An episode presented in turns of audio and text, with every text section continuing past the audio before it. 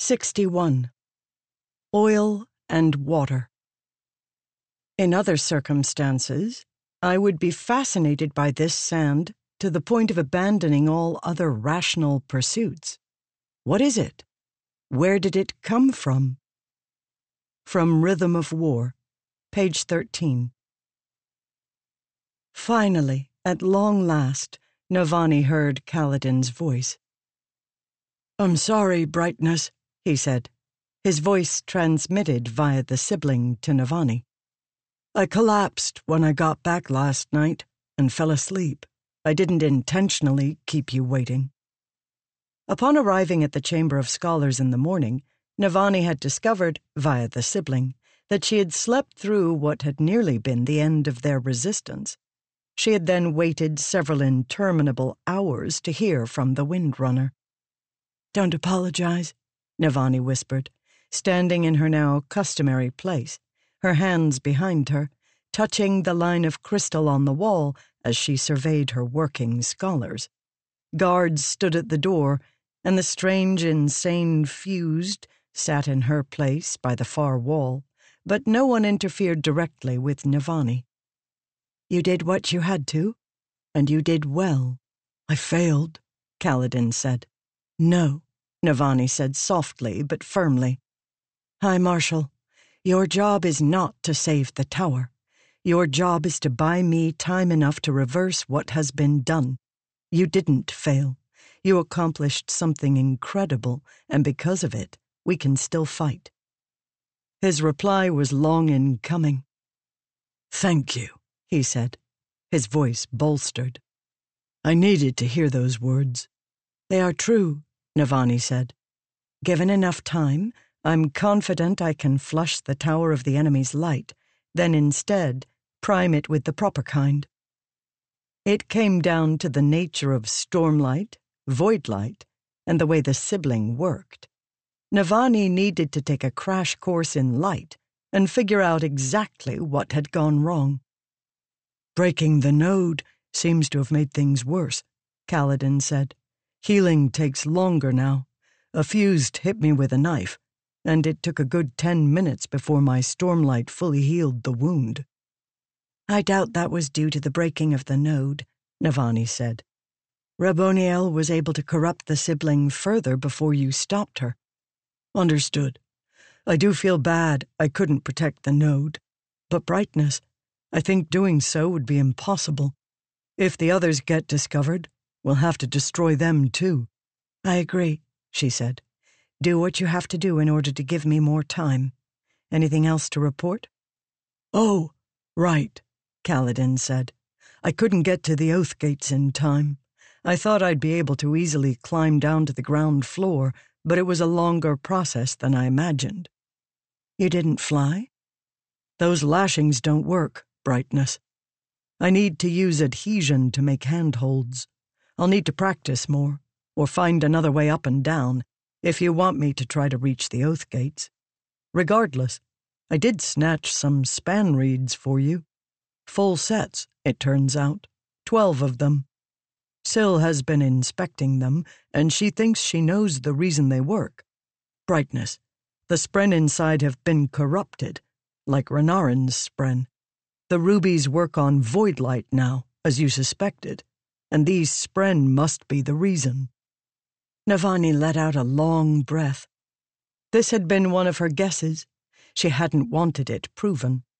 If she needed to acquire corrupted spren, she was unlikely to be able to get any fabrials working without Raboniel knowing. Rest, she told Kaladin, and keep your strength up. I will figure out a path to reverse what is happening here. We need to warn Dalinar, Kaladin said. Maybe we could get half of one of these span reeds to him. I don't know how we'd accomplish that, Navani said. Well, I guess it depends on how far down the tower's defenses go.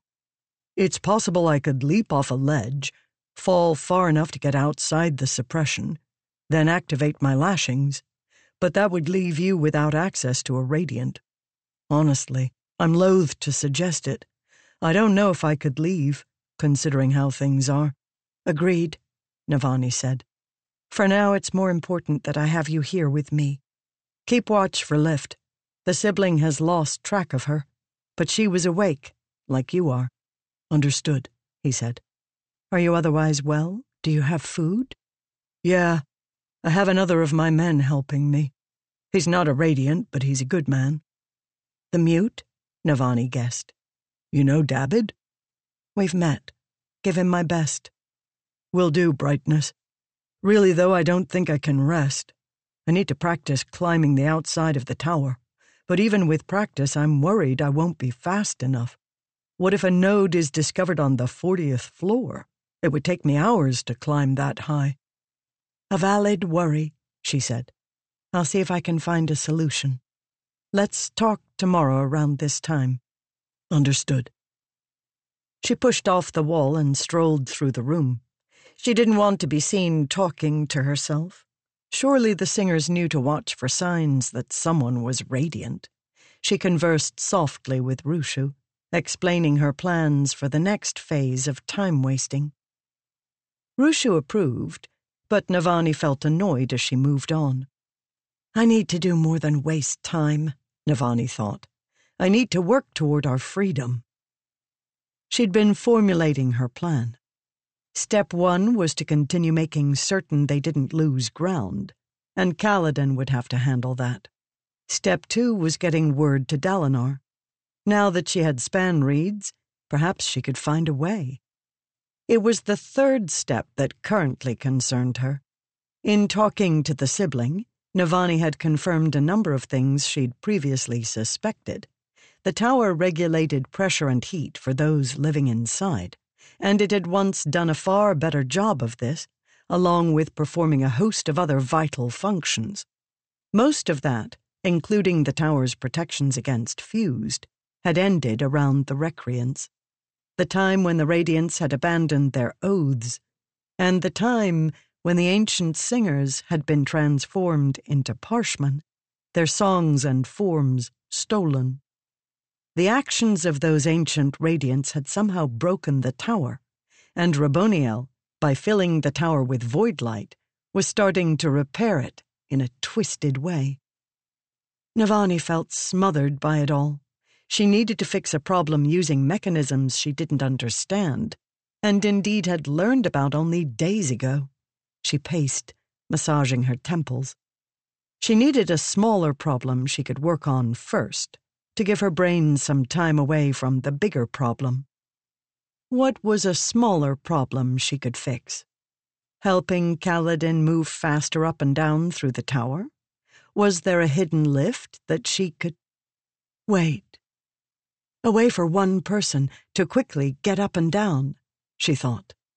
Storms. She turned on her heel and walked to the other side of the room, suppressing, as best she could, visible signs of her excitement. The junior engineer Tomor had survived the initial assault. Navani had him recalculating the math on certain schematics. She leaned down beside the young Ardent and pointed at his current project but whispered something else. That glove you made, she said. The one that you wanted to use as a single person lift. Where is it? Brightness? he asked, surprised. In the boxes, out in the hallway. I need you to sneak it out, she whispered, when you leave today. The singers let her lesser scholars move more freely than Navani. What else could they do? Force three dozen people to sleep in this room without facilities? A few of the key scholars, Navani, Rushu, Falalar, were always escorted, but the subordinates weren't paid as much attention. Brightness? Tomor said. What if I get caught? You might be killed, she whispered, but it is a risk we must take. A still fights, Tomor and he needs your device to climb between floors. Tomor's eyes lit up. My device? Stormblessed needs it? You know he's the one? Everyone's talking about him, Tomor said. I thought it was a fanciful rumor. Bring such rumors to me, fanciful or not, Navani said. For now, I need you to sneak that glove out and leave it hidden somewhere it won't be discovered, but where Kaladin can reasonably retrieve it. I'll try, Brightness, Tomor said, nervous. But fabrials don't work anymore. Leave that to me, she said. Include a quick sketch of a map to the location of the weights on the 20th floor, as he'll need to visit those too. With the conjoined rubies Kaladin had stolen in those span reeds, they could hopefully make the device function. She'd have to coach Kaladin through installing it all, and the rubies would be smaller than the ones Tomor had built into the device. Would they be able to handle the weight? She'd need to do some calculations, but assuming Tomor had used the newer cages that didn't stress the rubies as much, it should work. She rose to go speak to some of the others in the same manner and posture, to hide the importance of her conversation with Tomor. During the second such conference, however, she noticed someone at the doorway. Raboniel. Navani took a deep breath, composing herself and smothering her spike of anxiety. Raboniel would likely be unhappy about what had happened last night. Hopefully, she didn't suspect Navani's part in it. Unfortunately, a guard soon walked into the room, then made straight for Navani. Raboniel didn't fetch an inferior, personally. Navani couldn't banish the anxiety spren that trailed her as she joined the fused at the doorway. Raboniel wore a gown today, though of no cut Navani recognized. Loose and formless, it felt like what an Alethi woman would wear to bed. Though the fused wore it well with her tall figure, it was strangely off putting to see her in something that seemed more regal than martial. The fused didn't speak as Navani arrived. Instead, she turned and walked out of the chamber with a relaxed gait. Navani followed, and they entered the hallway with the murals. Down to the left, the shield surrounding the crystal pillar glowed a soft blue. Your scholars, Raboniel finally noted, do not seem to be making much progress. They were to deliver up to my people fabrials to test. My scholars are frightened and unnerved, Ancient One, Navani said. It might take weeks before they feel up to true studies again. Yes, and longer, if you continue having them repeat work in an effort to not make progress. She figured that out faster than I anticipated, Navani thought, as the two strolled along the hallway toward the shield. Here, a common singer soldier in war form was working under the direction of several fused, with a shard blade. They'd known the singers had claimed some blades from the humans they'd fought, but Navani recognized this one. It had belonged to her son, Elhokar's blade, Sunraiser. Navani kept her face impassive only with great effort, though the anxiety spren faded and an agony spren arrived instead. An upside down face carved from stone pressing out from the wall nearby. It betrayed her true emotions. That loss ran deep. Raboniel glanced at it, but said nothing. Navani kept her eyes forward, watching that horrible blade in that awful creature's hand. The war form held the weapon at the ready. It held no gemstone at its pommel. It seemed that the war form didn't have it bonded. Or perhaps the summoning mechanism didn't work in the tower, with the protections in place. The warform attacked the shield, and contrary to Navani's expectation, the blade bit into the blue light. The warform carved off a chunk, which evaporated to nothing before it hit the floor, and the shield restored itself just as quickly.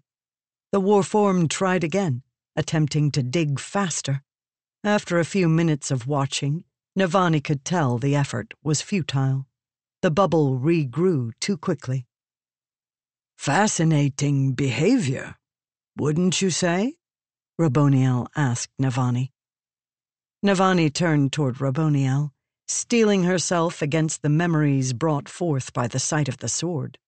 She could cry for her child again tonight, as she had done many nights in the past. For now, she would not show these creatures her pain. I have never seen anything like that shield, Lady of Wishes, she said. I couldn't begin to understand how it was created. We could unravel its secrets if we tried together, Raboniel said, instead of wasting our time watching one another for hidden motives.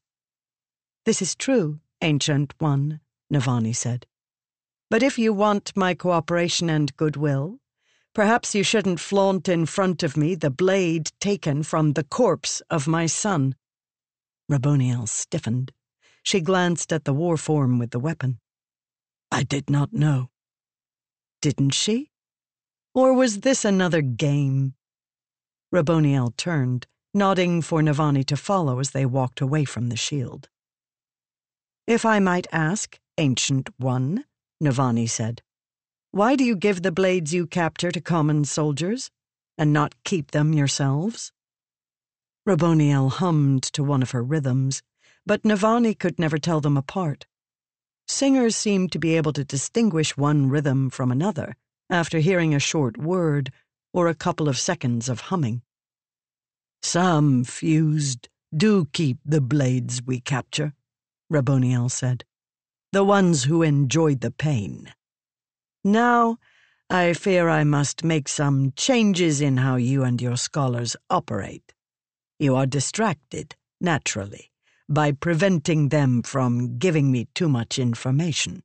I have unconsciously put you in a position where your obvious talents are wasted by foolish politicking. These are the new arrangements. You will work by yourself at my desk in a separate room from the other scholars. Twice a day you may give them written directions, which I will personally vet. That should give you more time for worthwhile pursuits and less for deceit. Navani drew her lips to a line. I think that is unwise, Ancient One, she said. I am accustomed to working directly with my scholars. They are far more efficient when I am personally directing their efforts. I find it difficult to imagine them being less efficient than they are currently, Navani, Raboniel said. We will work this way from now on.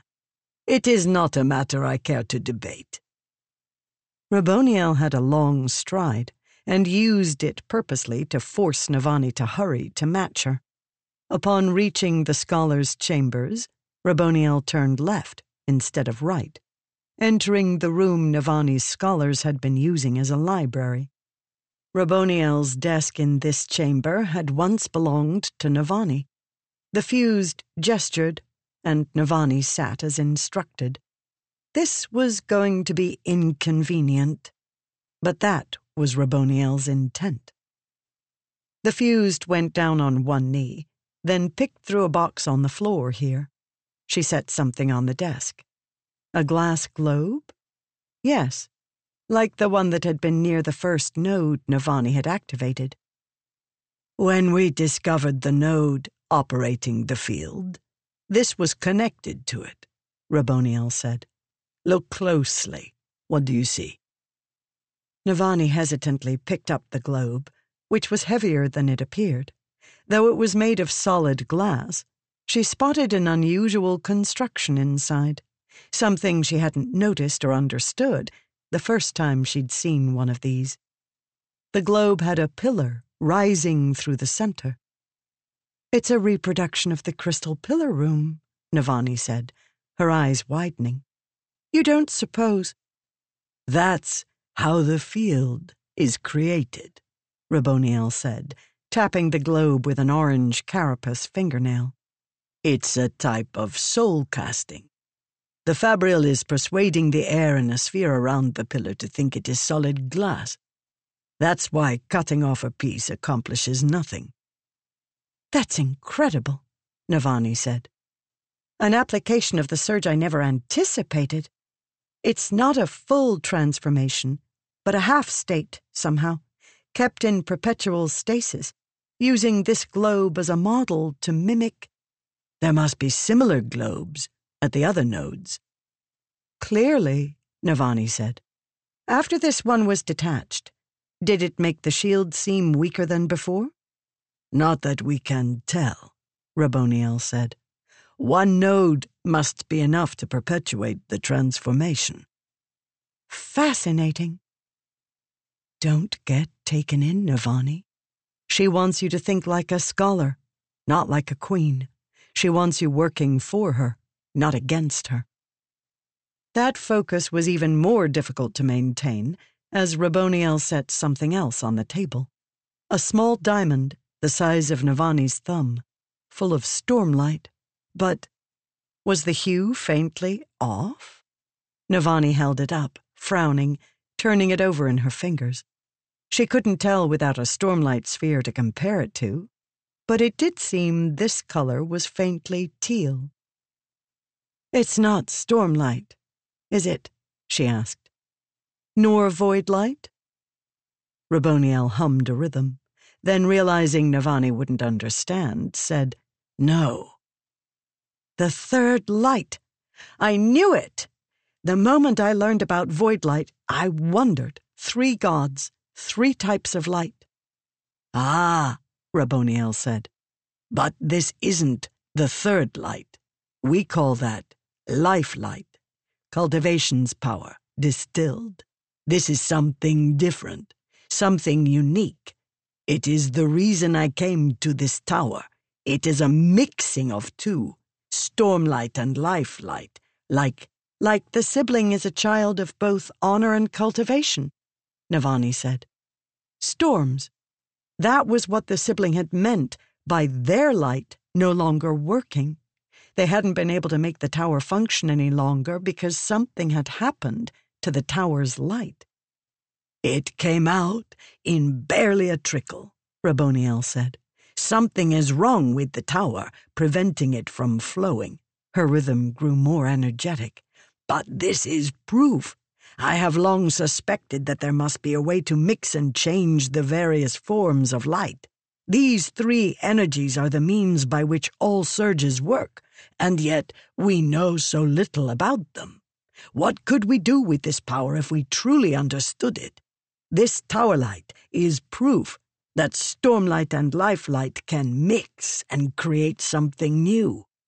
Can the same be done with stormlight and void light?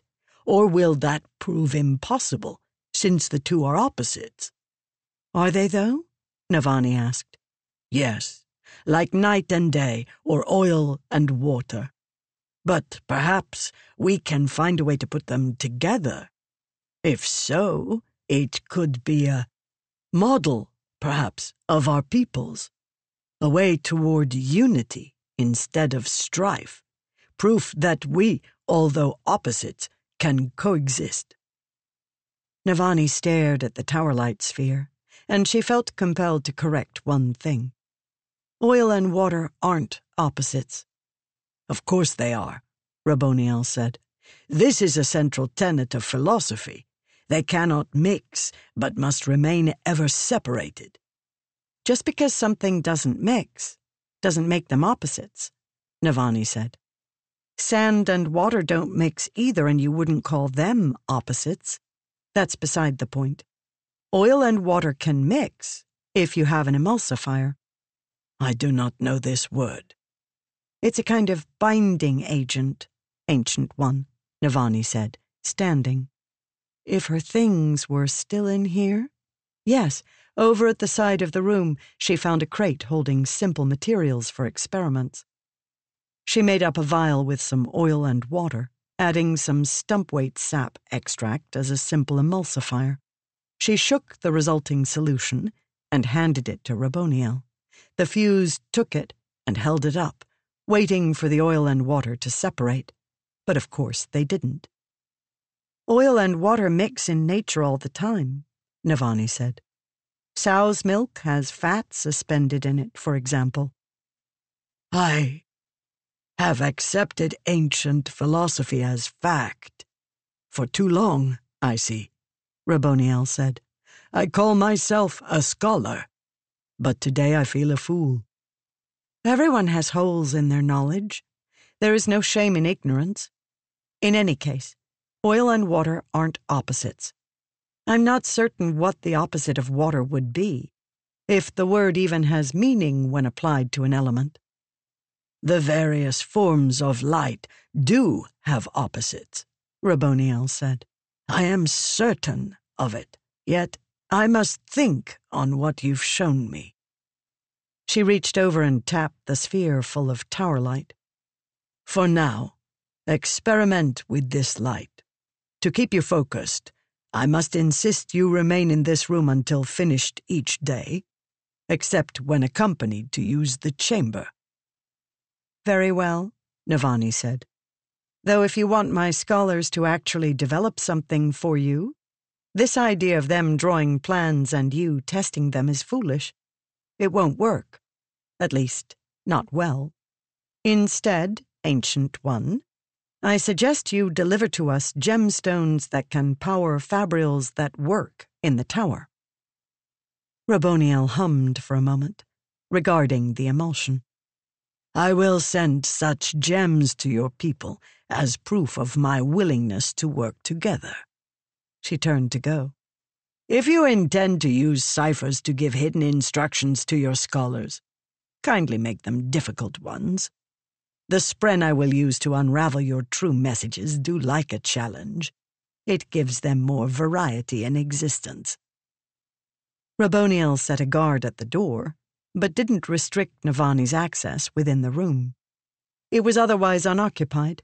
It held only bookshelves, crates, and the occasional sphere lantern. There were no other exits, but near the rear of the room, Navani found a vein of crystal hidden among the strata. Are you there? she asked, touching it. Yes, the sibling replied. I am closer to death than ever, surrounded by evils on all sides, men and singers alike seeking to abuse me. Don't create a false equivalency, Navani said. My kind might not understand the harm we've done to Spren, but the enemy certainly knows the harm they cause in corrupting them. Regardless, I will soon die. Only two nodes remain, and the previous one was discovered so rapidly. More proof that you should be helping us, not them, Navani whispered, peeking through the stacks to see that she hadn't aroused the guard's attention. I need to understand more about how these various forms of light work. I don't think I can explain much, the siblings said. For me, it all simply worked. Like a human child can breathe, so I used to make and use light, and then the tones went away, and the light left me. All right, Navani said. We can talk on that more later. For now, you need to tell me where the other nodes are. No, defend them once they are found, sibling, Navani said. If Kaladin Stormblessed can't protect a node, no one can. Our goal should be to distract and mislead, to prevent the fused from ever finding them. To do this, I'll need to know where the nodes are. You talk so well, the sibling said. So frustratingly well. You humans always sound so reasonable. It's only later, after the pain, that the truth comes out. Hide it if you wish, Navani said. But you have to know, after watching Kaladin fight for you, that we are severely outmatched. Our sole hope is to prevent the nodes from being located. If I knew where at least one of them was, I could come up with plots to deflect the enemy's attention. Come up with those plots first, the sibling said. Then talk to me again. Fine, Navani said. She slipped a few books off the shelf to hide what she'd been doing, then walked to her seat. There she began writing down everything she knew about light. 62. Keeper of Forms. Eight years ago. Eshonai turned the topaz over in her fingers and attuned tension. A topaz should glow with a calm, deep brown, but this one gave off a wicked orange light, like the bright color along the back of a Sig's cremling warning that it was poisonous. Looking closely, Eshonai thought she could make out the spren trapped in it, a pain spren, frantically moving around, though perhaps she imagined the frantic part. The spren was mostly formless when inside the gemstone, having reverted to the misty stormlight that created all of their kind. Still, they couldn't be happy in there. How would she feel if she were locked into a room, unable to explore? You learned this from the humans? Eshonai said. Yes, Venli said. She sat comfortably between two of the elders in the small council room, which was furnished with woven mats and painted banners. Venli wasn't one of the five, the head elders, but she seemed to think she belonged among them. Something had happened to her these last few months. Where she'd once been self indulgent, she now radiated egotism and confidence. She hummed to victory as Eshonai passed the gemstone to one of the elders. Why did you not bring this to us earlier, Venli? Klade asked. The reserved elder took the gemstone next. The humans have been gone for months now. I thought I might be wrong, Venli said to Confidence. I decided to see if I could trap a spren on my own. Surely you wouldn't have wanted to be bothered by my fancies, should I have been proved wrong. I hadn't heard of this thing they can do, Klade said to Reconciliation. Do you think you could trap a life spren? If so, we could better choose when we adopt mate form. That would be convenient. Try this stone, Venli said taking it, then handing it to Varnali next. I think it might be the secret to war form. A dangerous form, Varnali said, but useful. It is not a form of power, Klade said. It is within our rights to claim it. The humans make overtures, Gangnah, foremost among them, said to annoyance a rhythm used to elicit sympathy for a frustrating situation. They act as if we are a nation united, not a group of squabbling families. I wish we could present to them a stronger face. They have accomplished so much during our centuries apart, while we remember so little. Pardon, elders, Eshonai said to Reconciliation. But they have advantages we do not a much larger population, ancient devices to create metals, a land more sheltered from the storms. She'd recently returned from her latest exploration efforts, which the elders now fully supported. She'd sought to circumvent the human trading post, then find their home. She'd attuned disappointment more than once. Every place she thought she'd find the humans had been empty they'd found packs of wild chulls, and even spotted a distant and rare group of Ryshadium. No humans.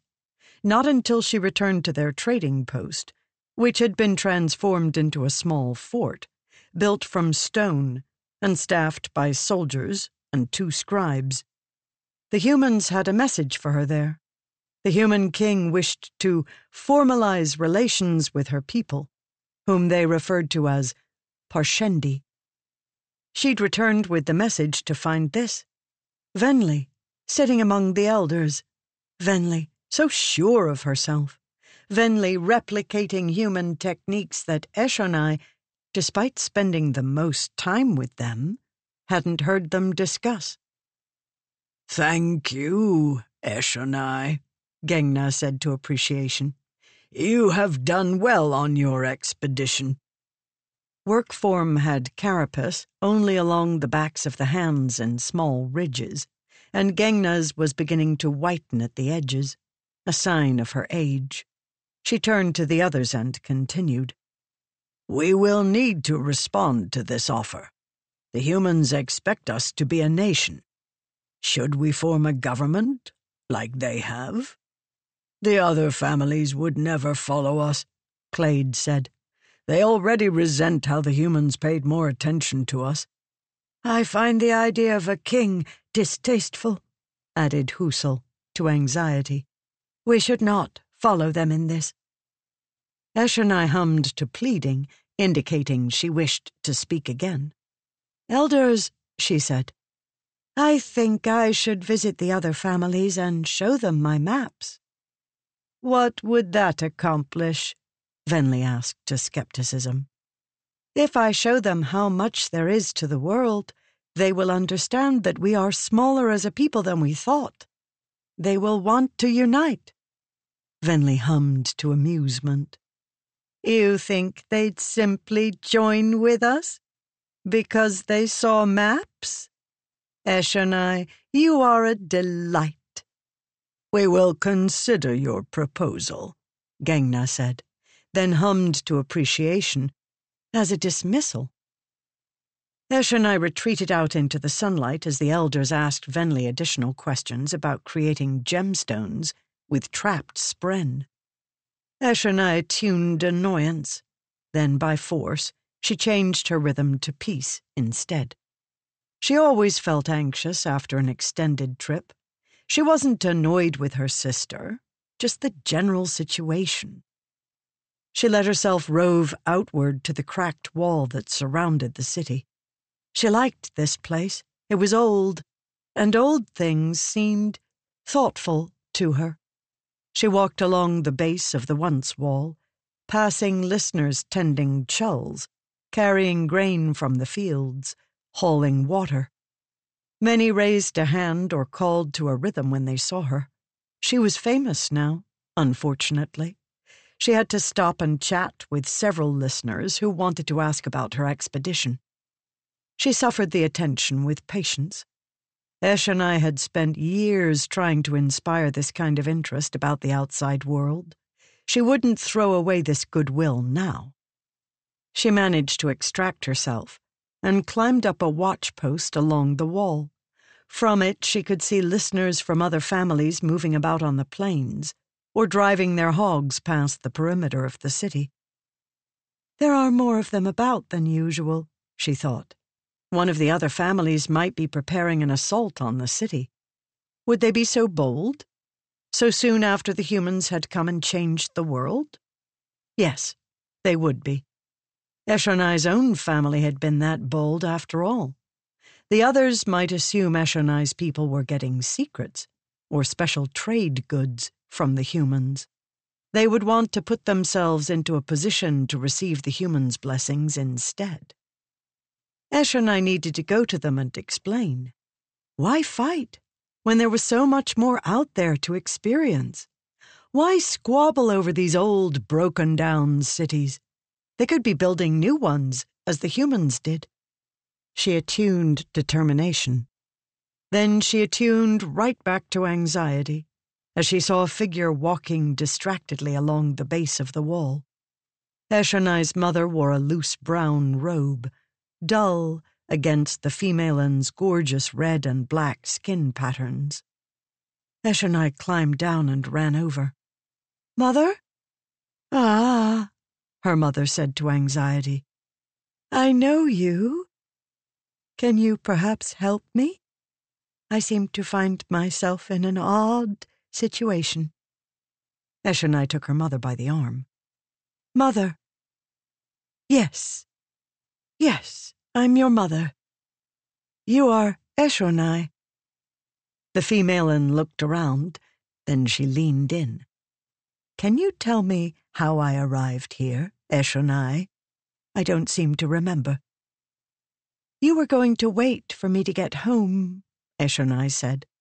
With food. I was? Why didn't I do that then? You must have lost track of time, Eshonai said, to consolation. Let's get you home. Jaxlim hummed to determination and refused to be budged, seeming to become more conscious, more herself by the second. Eshonai, she said, we have to confront this. This is not simply me feeling tired. This is something worse. Maybe not, Mother, Eshonai said.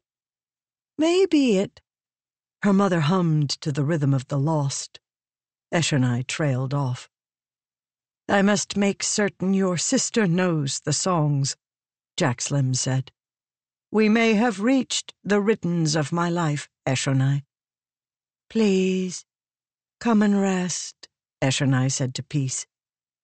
Rest is for those with time to spare, dear, her mother said, but let herself be led in the direction of their home. She pulled her robe tight. I can face this. Our ancestors took weakness upon themselves to bring our people into existence. They faced frailty of body and mind. I can face this with grace. I must. Eshonai settled her at home with something to eat. Then Eshonai considered getting out her new maps to show her mother, but hesitated. Jaxlim never did like hearing about Eshonai's travels. It was best not to upset her. Why did it have to happen like this? Eshonai finally got what she wanted out of life. But progress, change, couldn't happen without the passing of storms and the movement of years. Each day forward meant another day of regression for her mother. Time. It was a sadistic master. It made adults of children, then gleefully, relentlessly stole away everything it had given. They were still eating when Venli returned. She always had a hidden smile these days, as if attuning amusement in secret. She set her gemstone, the one with the spren, on the table. They're going to try it, Venli said. They are taking volunteers now. I'm to provide a handful of these gemstones. How did you learn to cut them as humans do? Eshonai asked. It wasn't hard, Venli said. It merely took a little practice. Their mother stared at the gemstone. She wiped her hands with a cloth, then picked it up. Venli, I need you to return to practice. I don't know how much longer I will be suited to being our keeper of songs. Because your mind is giving out, Venli said. Mother, why do you think I've been working so hard to find these new forms? This can help. Eshonai tuned surprise, glancing at their mother. Help? Jaxlim said. Each form has a different way of thinking, Venli said. That is preserved in the songs. And some were stronger, more resilient to diseases, both physical and mental. So if you were to change to this new form, her mother attuned consideration. I hadn't realized this, Eshonai said. Mother, you must volunteer. This could be our answer. I've been trying to get the elders to see, Venli said. They want young listeners to try the change first. They will listen to me, Jaxlim said, to determination. It is, after all, my job to speak for them to hear. I will try this form, Venli. And if you have truly accomplished this goal of yours, well, I once thought that being our new keeper of songs would be your highest calling. I hadn't considered that you might invent a calling with even more honor. Keeper of forms. Eshonai settled back, listening to her sister humming to joy, only the beat was off somehow. Faster. More violent? You're imagining things, she told herself. Don't let jealousy consume you, Eshonai. It could easily destroy your family. 63. Practice. I am told that it is not the sand itself, but something that grows upon it that exhibits the strange properties. One can make more with proper materials and a seed of the original. From Rhythm of War, page 13, undertext. Kaladin thrashed, sweating and trembling, his mind filled with visions of his friends dying of Rock frozen in the peaks, of Lopen slain on a distant battlefield, of Teft dying alone, shriveled to bones, his eyes glazed over from repeated use of fire moss. No! Kaladin screamed. No! Kaladin! Syl said. She zipped around his head, filling his eyes with streaks of blue white light. You're awake. You're all right. Kaladin? He breathed in and out, taking deep lungfuls. The nightmares felt so real, and they lingered, like the scent of blood on your clothing after a battle. He forced himself to his feet and was surprised to find a small bag of glowing gemstones on the room's stone ledge. From Dabbid, Syl said. He left them a little earlier, along with some broth, then grabbed the jug to go get water. How did he? Maybe he'd gotten them from the Ardent at the monastery? Or maybe he'd quietly taken them from somewhere else. Dabbid could move around the tower in ways that Kaladin couldn't. People always looked at Kaladin, remembered him. It was the height, he guessed, or maybe it was the way he held himself. He'd never learned to keep his head down properly, even when he'd been a slave. Kaladin shook his head, then did his morning routine stretches, exercises, then washing as best he could with a cloth and some water. After that, he saw to Teft, washing him, then shifting the way the man was lying to help prevent bed sores. That all done, Kaladin knelt beside Teft's bench with the syringe and broth, trying to find solace from his own mind through the calming act of feeding his friend. Syl settled onto the stone bench beside Teft as Kaladin worked, wearing her girlish dress, sitting with her knees pulled up against her chest and her arms wrapped around them. Neither of them spoke for a long while as Kaladin worked. I wish he were awake, Syl finally whispered. There's something happy about the way Teft is angry. Kaladin nodded. I went to Dalinar, she said, before he left. I asked him if he could make me feel like humans do. Sad sometimes. What? Kaladin asked. Why in the Almighty's tenth name would you do something like that? I wanted to feel what you feel, she said. Nobody should have to feel like I do. I'm my own person, Kaladin. I can make decisions for myself. She stared sightlessly past Teft and Kaladin. It was in talking to him that I started remembering my old knight, like I told you. I think Dalinar did something. I wanted him to connect me to you. He refused but I think he somehow connected me to who I was, made me able to remember and hurt again. Kaladin felt helpless. He had never been able to struggle through his own feelings of darkness. How did he help someone else? Tien could do it, he thought. Tien would know what to say. Storms, he missed his brother, even after all these years. I think, Syl said, that we Spren have a problem. We think we don't change. You'll hear us say it sometimes. Men change, singers change, Spren don't. We think that because pieces of us are eternal, we are as well. But pieces of humans are eternal too. If we can choose, we can change. If we can't change, then choice means nothing. I'm glad I feel this way to remind me that I haven't always felt the same, been the same. It means that in coming here to find another Knight Radiant, I was deciding, not simply doing what I was made to, but doing what I wanted to. Kaladin cocked his head, the syringe full of broth halfway to Teft's lips.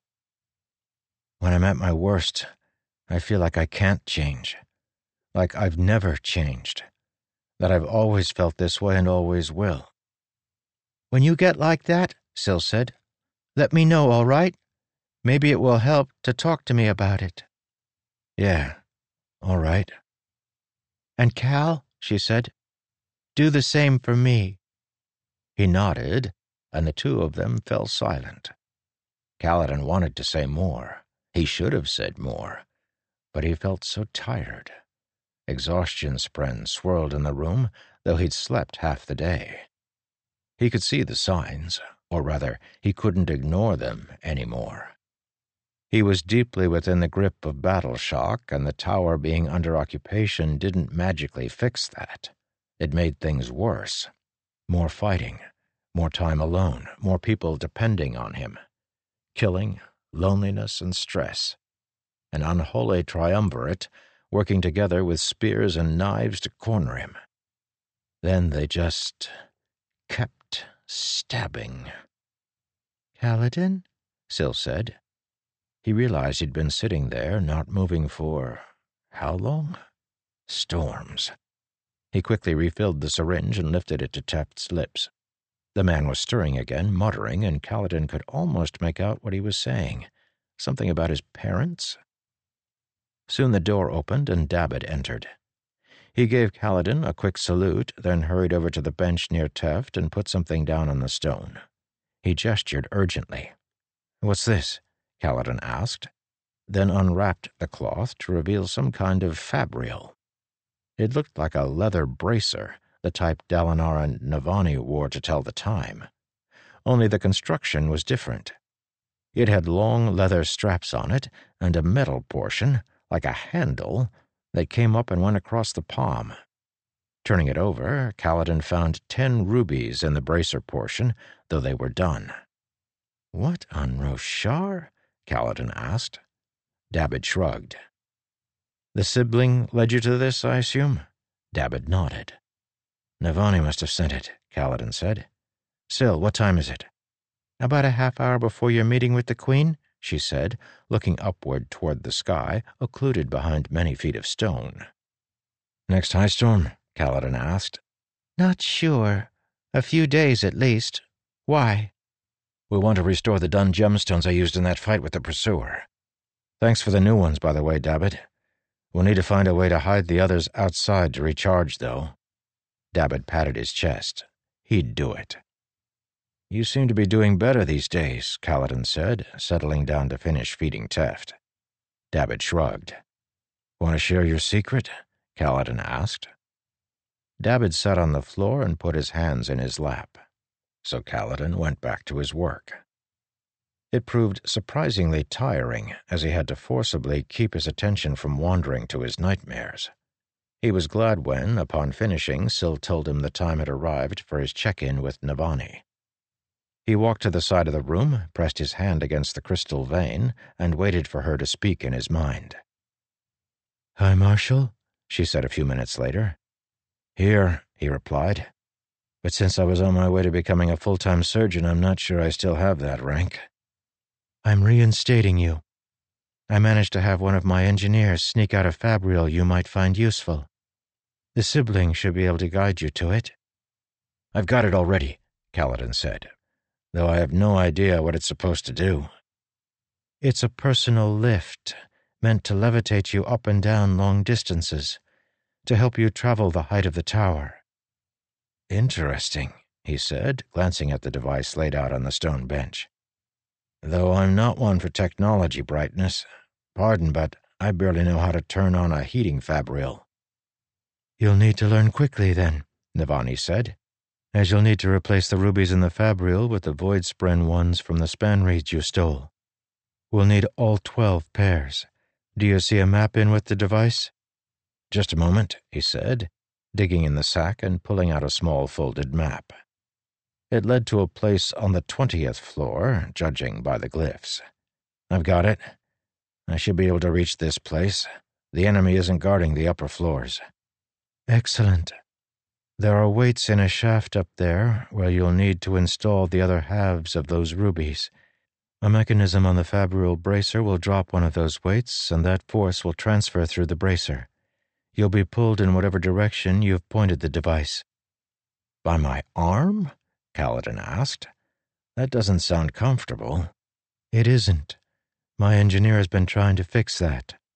There is a strap that winds around your arm and braces against your shoulder, which he thinks might help. All right, he said.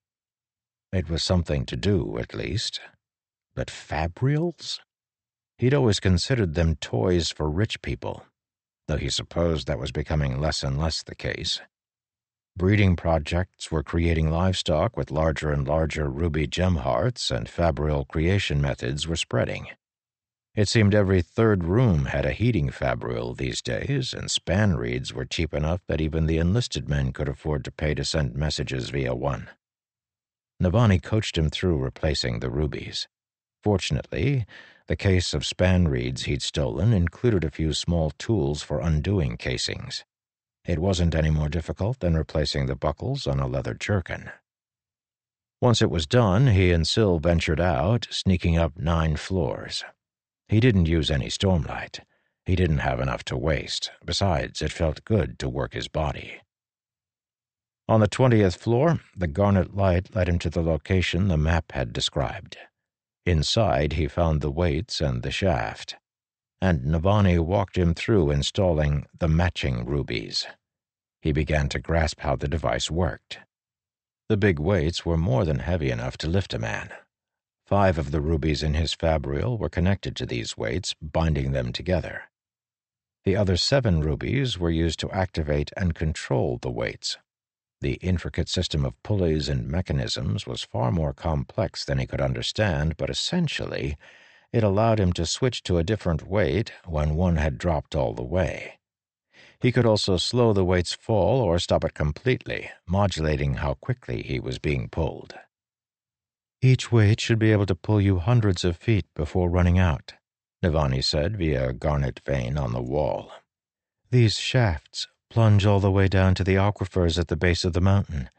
That means you should be able to soar all the way up from the ground floor to the top of the tower using one weight. The bad news is that once all five weights have fallen, the device will be useless until you rewind them. There is a winch in the corner it's an arduous process, I'm afraid. That's annoying, Kaladin said. Yes, it is mildly inconvenient that we have to wind a crank to experience the wonder of making a human being safely levitate hundreds of feet in the air. Pardon, brightness, but I can usually do it with far less trouble. Which is meaningless right now, isn't it? I suppose it is, he said. He looked at the fabrial, now attached to his left arm, with the straps winding around all the way to his shoulder. It was a little constrictive, but otherwise fit quite well. So I point it where I want to go, activate it, and I'll get pulled that way? Yes. But we made the device so that it won't move if you let go. It was too dangerous otherwise. See the pressure spring across your palm? Ease off that, and the brake on the line will activate. Do you see? Yes, Kaladin said, making a fist around the bar. It had a separate metal portion wrapped around it on one side with a spring underneath. So the harder he squeezed, the faster the device would pull him. If he let go completely, he'd stop in place. There are two steps to the Fabrial's use. First, you have to turn the device on, conjoining the rubies. The switch you can move with your thumb? That's for this purpose. Once you flip it, your arm will be locked into its current orientation and won't be able to move the bracer in any direction except forward. The second step is to start dropping a weight. If a weight falls all the way, swap to the next one using the dial on the back of your wrist. You see it? I do, he said. Once you stop, you'll remain hanging until you disengage the device. But so long as you have another weight that hasn't run out, you can turn the dial to that one, then continue moving upward.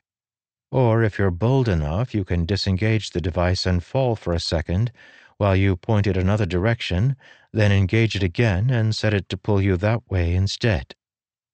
That sounds dangerous, Kaladin said. If I'm up high in the air and need to get over to a balcony or something, I have to drop into free fall for a bit to reset the direction of the device so it can pull me laterally instead of up and down? Yes, unfortunately. The engineer who created this has grand and lofty ideas, but not much practical sense. But it's better than nothing, High Marshal, and it's the best I can do for you right now.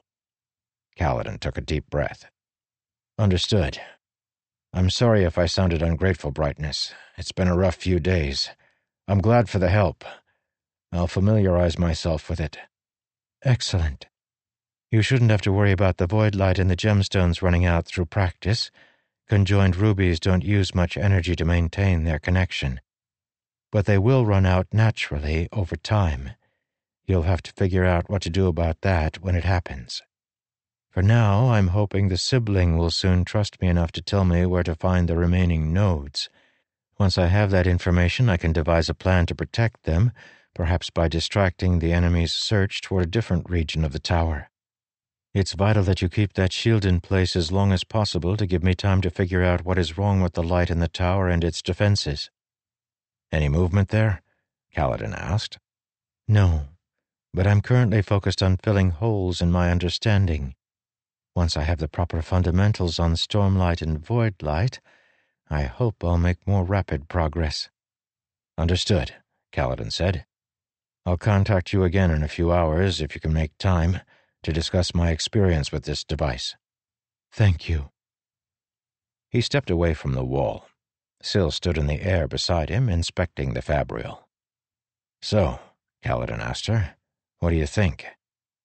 I think you're going to look extremely silly using it. I can't wait.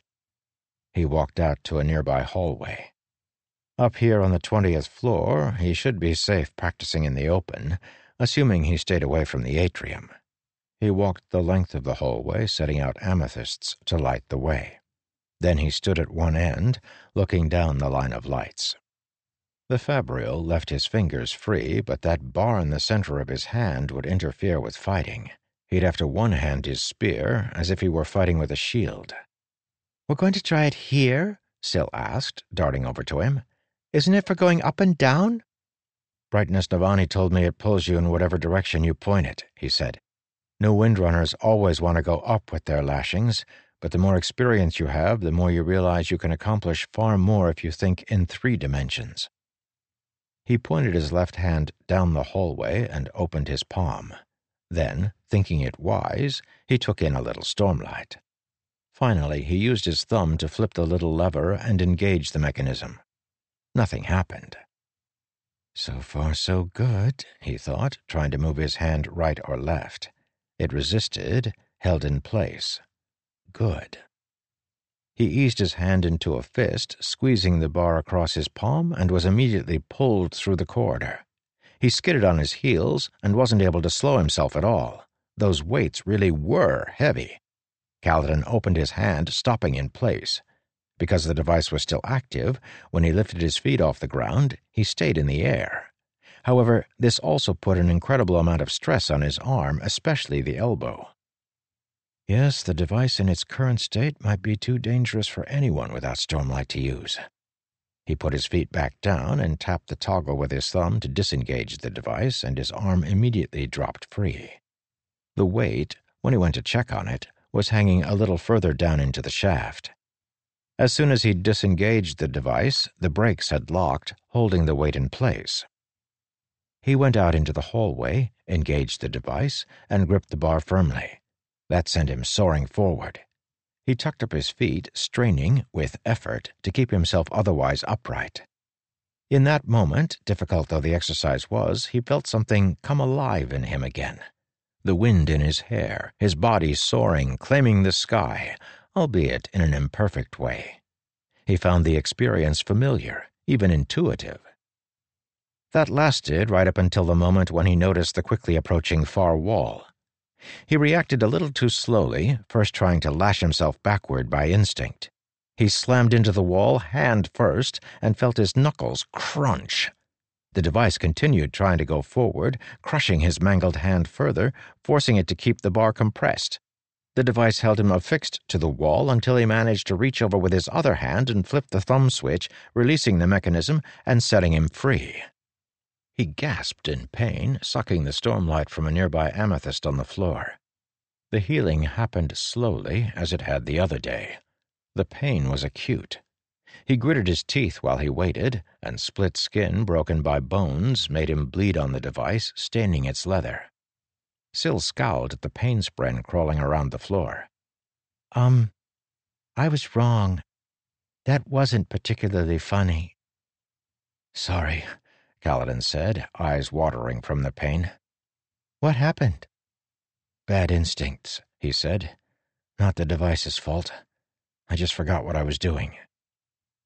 He sat to wait, and he heard the joints popping and the bones grinding as the stormlight reknit him. He'd come to rely on his near instantaneous healing. This was agony. It was a good five minutes before he shook out his healed hand and stretched it, good as new, other than some lingering phantom pain. Right, he said. I'll want to be more careful. I'm playing with some incredible forces in those weights. At least you didn't break the fabrial, Syl said. Strange as it is to say, it's a lot easier to get you a new hand than a new device. True, he said, standing. He launched himself down the hallway back the way he had come, this time maintaining a careful speed, and slowed himself as he neared the other end. Over the next half hour or so, he crashed a few more times, though never as spectacularly as that first one. He needed to be very careful to point his hand straight down the center of the hallway, or else he'd drift to the side and end up scraping across the wall. He also had to be acutely aware of the device, as it was remarkably easy to flip the activation switch accidentally by brushing his hand against something. He kept practicing and was able to go back and forth for quite a while before the device stopped working. He lurched to a halt mid flight, hanging in the center of the hallway. He rested his feet on the ground and deactivated the device. The weight he'd been using had hit the bottom. That had lasted him quite a long time, though much of that time had been resetting and moving around. In actual free fall, he'd probably have longer than a few minutes of flight. But if he controlled the weight, using it in short bursts, he could make good use of those minutes. He wouldn't be soaring about fighting heavenly ones in swooping battles with this but he could get an extra burst of speed in a fight and maybe move in an unexpected direction. Navani intended him to use it as a lift. It would work for that, certainly, and he intended to practice going up and down outside once it was dark. But Kaladin also saw martial applications. All in all, the device worked better than he'd expected. So he walked to the end of the hallway to set up again. More? Syl asked. You have an appointment or something? Kaladin asked. Just a little bored. I could crash into another wall if you like. Only if you promise to be amusing when you do it. What? You want me to break more fingers? No, she zipped around him as a ribbon of light. Breaking your hands isn't very funny. Try a different body part. A funny one. I'm going to stop trying to imagine how to manage that, he said, and get back to work. And how long are we going to be doing this decidedly unfunny crashing? Until we don't crash, obviously, Kaladin said. I had months to train with my lashings and longer to prepare for my first fight as a spearman. Judging by how quickly the fused found the first note, I suspect I'll have only a few days to train on this device before I need to use it. When the time came, assuming Navani or the sibling could give him warning, he wanted to be ready. He knew of at least one way to quiet the nightmares, the mounting pressure, and the mental exhaustion. He couldn't do much about his situation or the cracks that were ever widening inside him. But he could stay busy, and in so doing, not let those cracks define him. 64. Personal Reminder the sand originated off-world. It is only one of such amazing wonders that come from other lands. I have recently obtained a chain from the lands of the dead, said to be able to anchor a person through cognitive anomalies. I fail to see what use it could be to me, as I am unable to leave the Rosharan system, but it is a priceless object, nonetheless. From Rhythm of War, page 13, undertext. Jasnah had never gone to war. Oh, she'd been near to war. She'd stayed behind in mobile war camps. She'd walked battlefields. She'd fought and killed and had been part of the Battle of Thaylen Field. But she'd never gone to war. The other monarchs were baffled. Even the soldiers seemed confused as they parted, letting her stride forward among them in her shard plate. Dalinar, though, had understood. Until you stand in those lines, holding your sword and facing down the enemy force, you'll never understand. No book could prepare you, Jasnah. So, yes, I think you should go.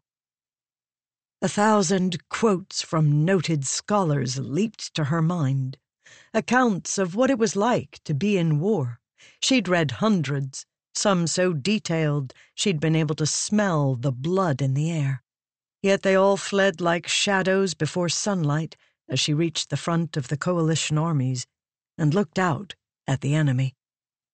Their numbers seemed endless. A fungus on the land ahead, black and white and red, weapons glistening in the sun. Reports said there were about 40,000 singers here. That was a number she could comprehend, could analyze, but her eyes didn't see 40,000. They saw endless ranks. Numbers on a page became meaningless. She hadn't come to fight 40,000, she'd come to fight a tide. On paper, this place was the Drunmu Basin in Emul. It was a vast ocean of shivering grass and towering pile vines. In meetings, the Mink had insisted that a battle here favored the coalition side. If they let the enemy retreat to cities and forts, they could hunker down and make for tough shells to crack. Instead, he'd pushed them to a place where they'd feel confident standing in a full battle, as they had a slight advantage in high ground and the sun to their backs. Here they would stand, and the mink could leverage the coalition's greater numbers and skill to victory. So logically, she understood that this was a battle that her forces wanted. In person, she felt overwhelmed by the distance to the enemy. Distance she, with the others, would have to cross under a barrage of enemy arrows and spears. It was hard not to feel small, even in her plate. The horns sounded, ordering the advance, and she noted two edge dancers keeping close to her, likely at her uncle's request. Though she'd always imagined battles beginning with a grand charge, her force moved mechanically, shields up, in formation, at a solid march that the veteran troops maintained as arrows started falling. Running would break the lines, not to mention leave the soldiers winded when they arrived. She winced as the first arrows struck. They fell with an arrhythmic series of snaps, metal on wood, like hail. One bounced off her shoulder and another skimmed her helm. Fortunately, the arrows were soon interrupted as Azish light cavalry executed a raid on the enemy archers. She heard the hooves, saw the wind runners soaring overhead, guarding the horsemen from the air. The enemy kept misjudging cavalry, which hadn't been available in significant numbers thousands of years ago. Through it all, the Alethi troops kept marching forward, shields up. It took an excruciatingly long time, but since Jasnah's side was the aggressor, the enemy had no impetus to meet them. They maintained their position atop their shallow incline. She could see why the enemy would think it wise to stand here, as Jasnah's forces had to make their assault up this hillside. The enemy resolved into a block of figures in carapace and steel armor, holding large shields and sprouting with pikes several lines deep. These singers did not fight like the Parshendi on the shattered plains. These were drilled troops, and the fused had adapted quickly to modern warfare. They had a slight myopia when it came to cavalry, true, but they knew far better how to most effectively employ their surge binders. By the time Jasnah's block of troops was in position, she felt exhausted from staying at a heightened level of alert during the march. She stopped with the others, grass retreating in a wave before her, as if it could sense the coming fight like it sensed a storm. She had ordered her plate to intentionally dull its light, so it looked like that of an ordinary shard bearer. The enemy would still single her out, but not recognize her as the queen. She would be safer this way. The horns rang out. Jasnah started up the last part of the incline at not quite a run. It was too shallow to be called a hill, and if she'd been out on a walk, she wouldn't have remarked much on the slope. But now she felt it with each step. Her plate urged her to move, as did the stormlight she breathed in. But if she ran too far ahead of her block of troops, she could be surrounded. The enemy would have fused and regals hiding among their ranks, waiting to ambush her. Other than the heavenly ones, few fused chose to meet shard bearers in direct combat. Jasnah summoned ivory as a blade, the weapon falling into her waiting gauntlets. Ready? she asked. Yes. She charged the last few feet to the pike block and swept with ivory. Her job was to break their lines. A full shard bearer could cause entire formations to crumble around her. To their credit, this Singer formation did not break. It buckled backward, pikes scraping her armor she tried to get in close and attack, but it held. Her honor guard, along with those two edge dancers, came in behind to keep her from being surrounded. Nearby, another block of 5,000 soldiers hit the enemy. Grunts and crunches sounded in the air. Holding her blade in a two handed grip, Jasnah swept back and forth, cutting free pike heads and trying to strike inward at the enemy. They moved with unexpected flexibility, singers dancing away, staying out of the range of her sword. This is less effective, Ivory said to her. Our other powers are. Use them? No, I want to know the real feeling of war, Jasnah thought. Or as close to it as I can allow myself, in plate with blade. Ever the scholar, Ivory said with a long, suffering tone, as Jasnah shouldered past some pikes which were practically useless against her, and managed to ram her blade into the chest of a singer. The singer's eyes burned as she fell, and Jasnah ripped the sword around, causing others to curse and shy back. It wasn't only academics that drove her. If she was going to order soldiers into battle, she needed more than descriptions from books. She needed to feel what they felt. And yes, she could use her powers. Soul casting had proven useful to her in fights before, but without Dalinar, she had limited stormlight and wanted to conserve it. She would escape to Shadesmar if things went poorly. She wasn't foolish. Yet this knowledge nagged at her as she swept through the formation, keeping the enemy busy. She couldn't ever truly feel what it was like to be an unfortunate spearman on the front lines. She could hear them shouting as the two forces crashed together. The formation seemed so deliberate, and on the grand scale, they were careful things, positioned with a kind of terrible momentum that forced the men at the front to fight. So while the block remained firm, the front lines ground against one another, screaming like steel being bent. That was a feeling Jasnah would never experience the weight of a block of soldiers on each side crushing you between them with no possible escape. Still, she wanted to know what she could. She swept around, forcing more singers back, but others began prodding her with pikes and spears, shoving her to the side, threatening to trip her. She'd underestimated the effectiveness of those pikes. Yes, they were useless for breaking her armor, but they could maneuver her like a chull being prodded with poles. She stumbled and felt her first true spike of fear. Control it. Instead of trying to right herself, she turned her shoulder toward the enemy, turning her off balance stumble into a rush, crashing out of the enemy ranks near her soldiers.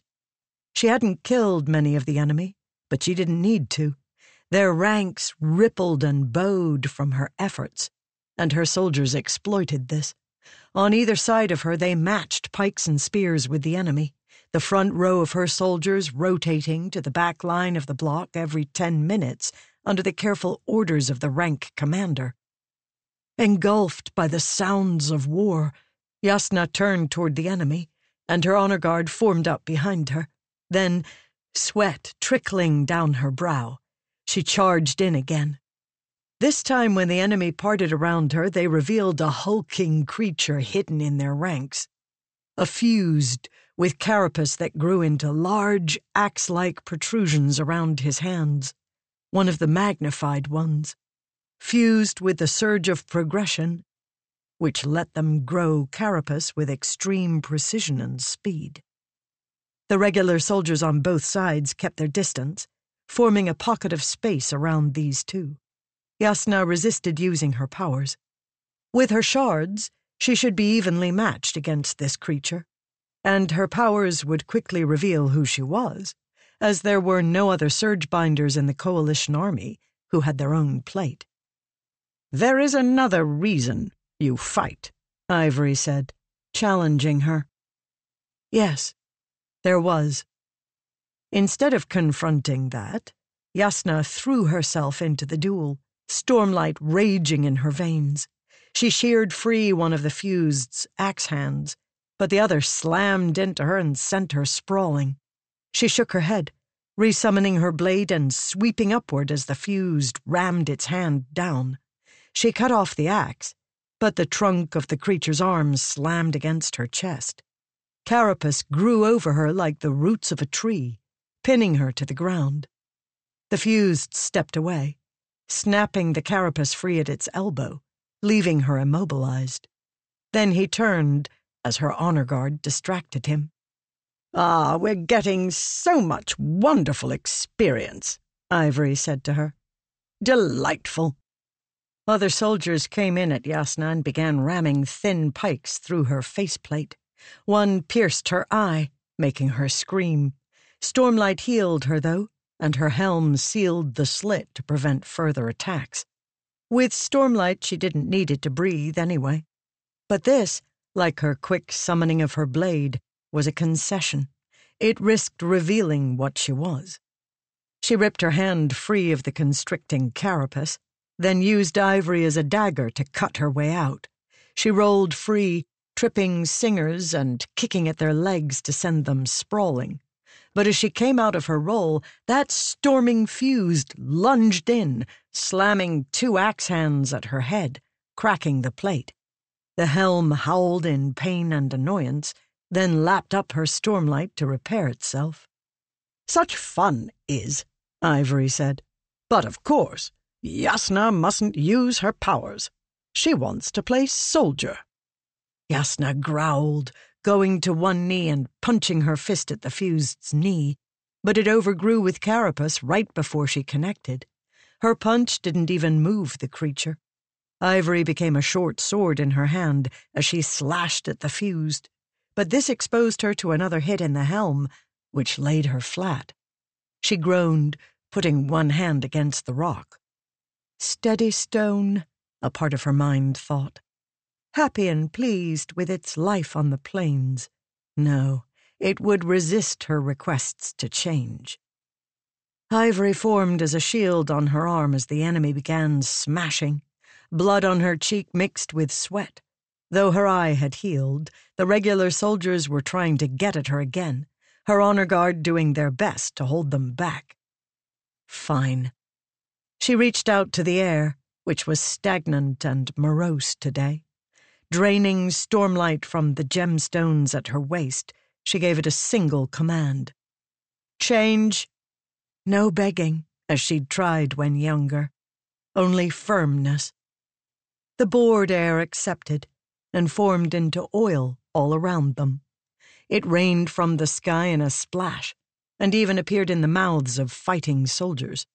Her honor guard knew to withdraw at that sign coughing and stumbling as they stepped back from the fight around her in a ten yard circle. The enemy soldiers remained in place, cursing and coughing. Jasnah slammed her fists together, one affixed with steel, the other with flint. Sparks erupted in front of her, and the entire section of the battlefield came alight. The magnified one stumbled in shock, and Jasnah leaped at him, forming ivory into a needle like blade that she rammed directly into his chest. Her lunge was on target and pierced the enemy's gem heart.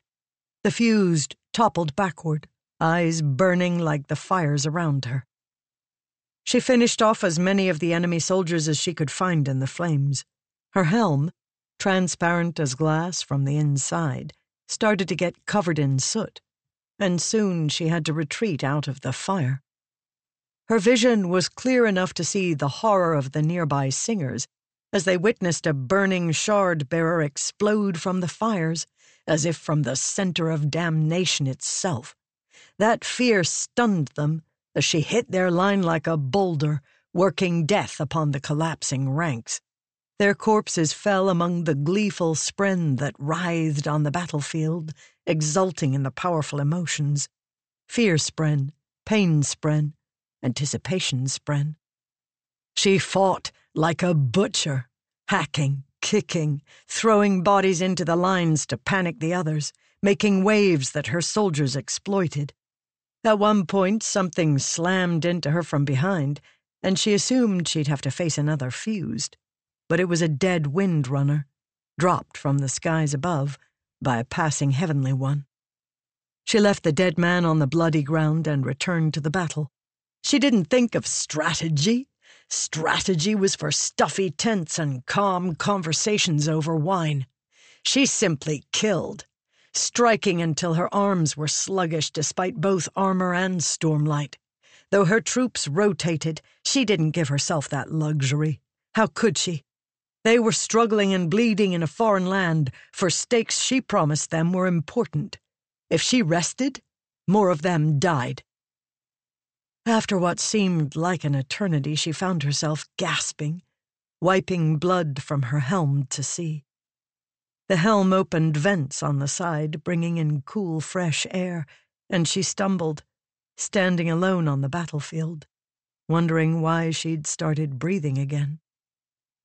Running out of stormlight, she thought, numb. She looked down at her gauntleted palm, which was stained with orange singer blood. How had she gotten so much on her? She vaguely remembered fighting another fused, and some regals, and. And her block of troops was marching up toward the center of the battle, on trumpeted orders that echoed in her head. Horn blasts that meant. that meant. Jasnah, Ivory said. To the side. See what is. One of the edge dancers moved among the fallen, searching for those they could heal. The second stepped up to Jasnah and pressed a large topaz into her hand. He then gestured toward the rear lines. I need to do more, Jasnah said. Continue in this state, the edge dancer said, and you will do more harm than good. More soldiers will die to protect you than you will cost the enemy. Do you want that, Your Majesty? That cut through the numbness, and she turned to where he pointed. Reserves formed up there, among standards proclaiming battle commanders and field medic stations. You need to rest, the edge dancer said. Go. She nodded, accepting the wisdom and stumbling away from the battlefield. Her honor guard, reduced to half its former size, followed her in an exhausted clot. Shoulders slumped, faces ashen. How long had it been? She checked the sun. That can't be, she thought. Not even two hours? The battle had moved away from this region, leaving corpses like fallen branches behind a storm. As she approached, a figure in black broke off from the reserves and hastened through the mess to meet her. What was Wit doing here? He was trailed by a small group of servants. As they reached her, he snapped his fingers, and the servants rushed forward to towel down Jasnah's armor. She dismissed her helm, opening her face to the air, which felt cold despite Emul's heat. She left the rest of her armor in place. She didn't dare remove it in case enemies came hunting her. Wit proffered a bowl of fruit. What is this? she asked. Valet service, on the battlefield? A place without much wit, I agree.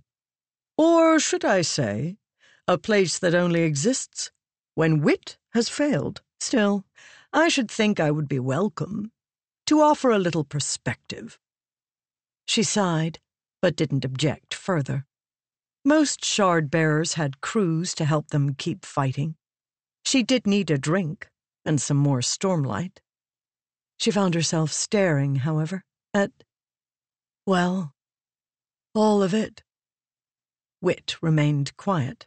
He was expert at knowing when to do that, though admittedly he rarely employed the knowledge. I've read about it, you know, she eventually said. The feeling you get out there, the focus that you need to adopt to cope with it, to keep moving, simply doing your job.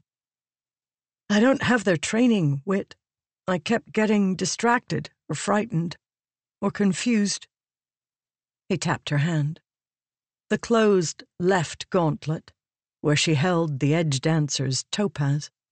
She stared at it, then drew in the light. That made her feel better, but not all of her fatigue was physical. I'm not the unstoppable force I imagined myself to be, she said. They know how to deal with shard bearers. I couldn't bring down a fused in a fair fight. There are no fair fights, Jasnah, Wit said. There's never been such a thing.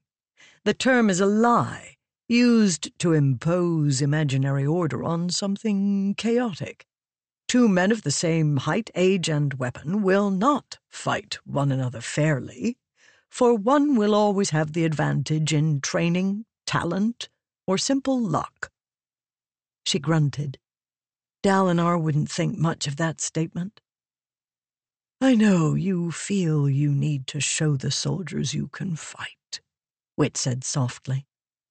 Prove to them, maybe to yourself, that you are as capable on a battlefield as Dalinar is becoming with a book. This is good. It breaks down barriers, and there will be those wrong-headed men who would not follow you otherwise. But take care, Jasnah. Talented or not, you cannot conjure for yourself a lifetime of experienced butchery through force of will. There is no shame in using the powers you have developed. It is not unfair. Or rather, it is no more unfair when the most skilled swordsman on the battlefield falls to a stray arrow. Use what you have. He was right. She sighed, then took a piece of fruit, gripping it delicately between two gauntleted fingers, and took a bite. The cool sweetness shocked her. It belonged to another world. It washed away the taste of ash, renewing her mouth and awakening her hunger. She'd grown that numb after just two hours of fighting. Her uncle had, on campaign, fought for hours on end, day after day. And he bore those scars, she supposed. How goes the battle? She asked. Not sure, Wit said. But the generals were right. The enemy is determined to stand here. They must think they can win, and so let us perpetuate this pitched battle, rather than forcing us into temperamental skirmishes. So why do you sneer? It's not a sneer, he said. Merely my natural charisma coming through. He nodded to the side, to where a distant hill, small but steep-sided, flashed with light. Thunder cracked the air despite the open sky. Men tried to rush the position and died by the dozens. I think we're coming to the end of traditional battlefield formations, Wit said. They served us well today, and perhaps will for a time yet, Wit said. But not forever. Once upon a time, military tactics could depend on breaking enemy positions with enough work, enough lives. But what do you do when no rush, no number of brave charges, will claim the position you need? I don't know, she said. But the infantry block has been a stable part of warfare for millennia, Wit. It has adapted with each advance in technology. I don't see it becoming obsolete any time soon. We will see. You think your powers are unfair because you slay dozens and they cannot resist? What happens when a single individual can kill tens of thousands in moments? Assuming the enemy will kindly bunch up in a neat little pike block. Things will change rapidly when such powers become common. They're hardly common. I didn't say they were, he said. Yet. She took a drink and finally thought to order her honor guard to rest. Their captain would send in fresh men. Wit offered to massage her sword hand, but she shook her head. She instead ate another piece of fruit, then some ration sticks he gave her to balance the meal. She accepted a few pouches of spheres as well. But as soon as her fresh honor guard arrived, she marched out in search of a field commander who would know where to best position her. Seven hours later, Jasnah tromped across a quiet battlefield, searching for Wit. He'd visited her several times during the fighting, but it had been hours since their last encounter. She hiked through the remnants of the battle, feeling an odd solitude. As darkness smothered the land, she could almost pretend the scattered lumps were rock buds, not bodies. The sense, unfortunately, did not go away with the light, and they remained a signal, defiant as any banner, of what had happened here. Blood, the stench of burning bodies. In the end, loss and victory smelled the same. They sounded different, though.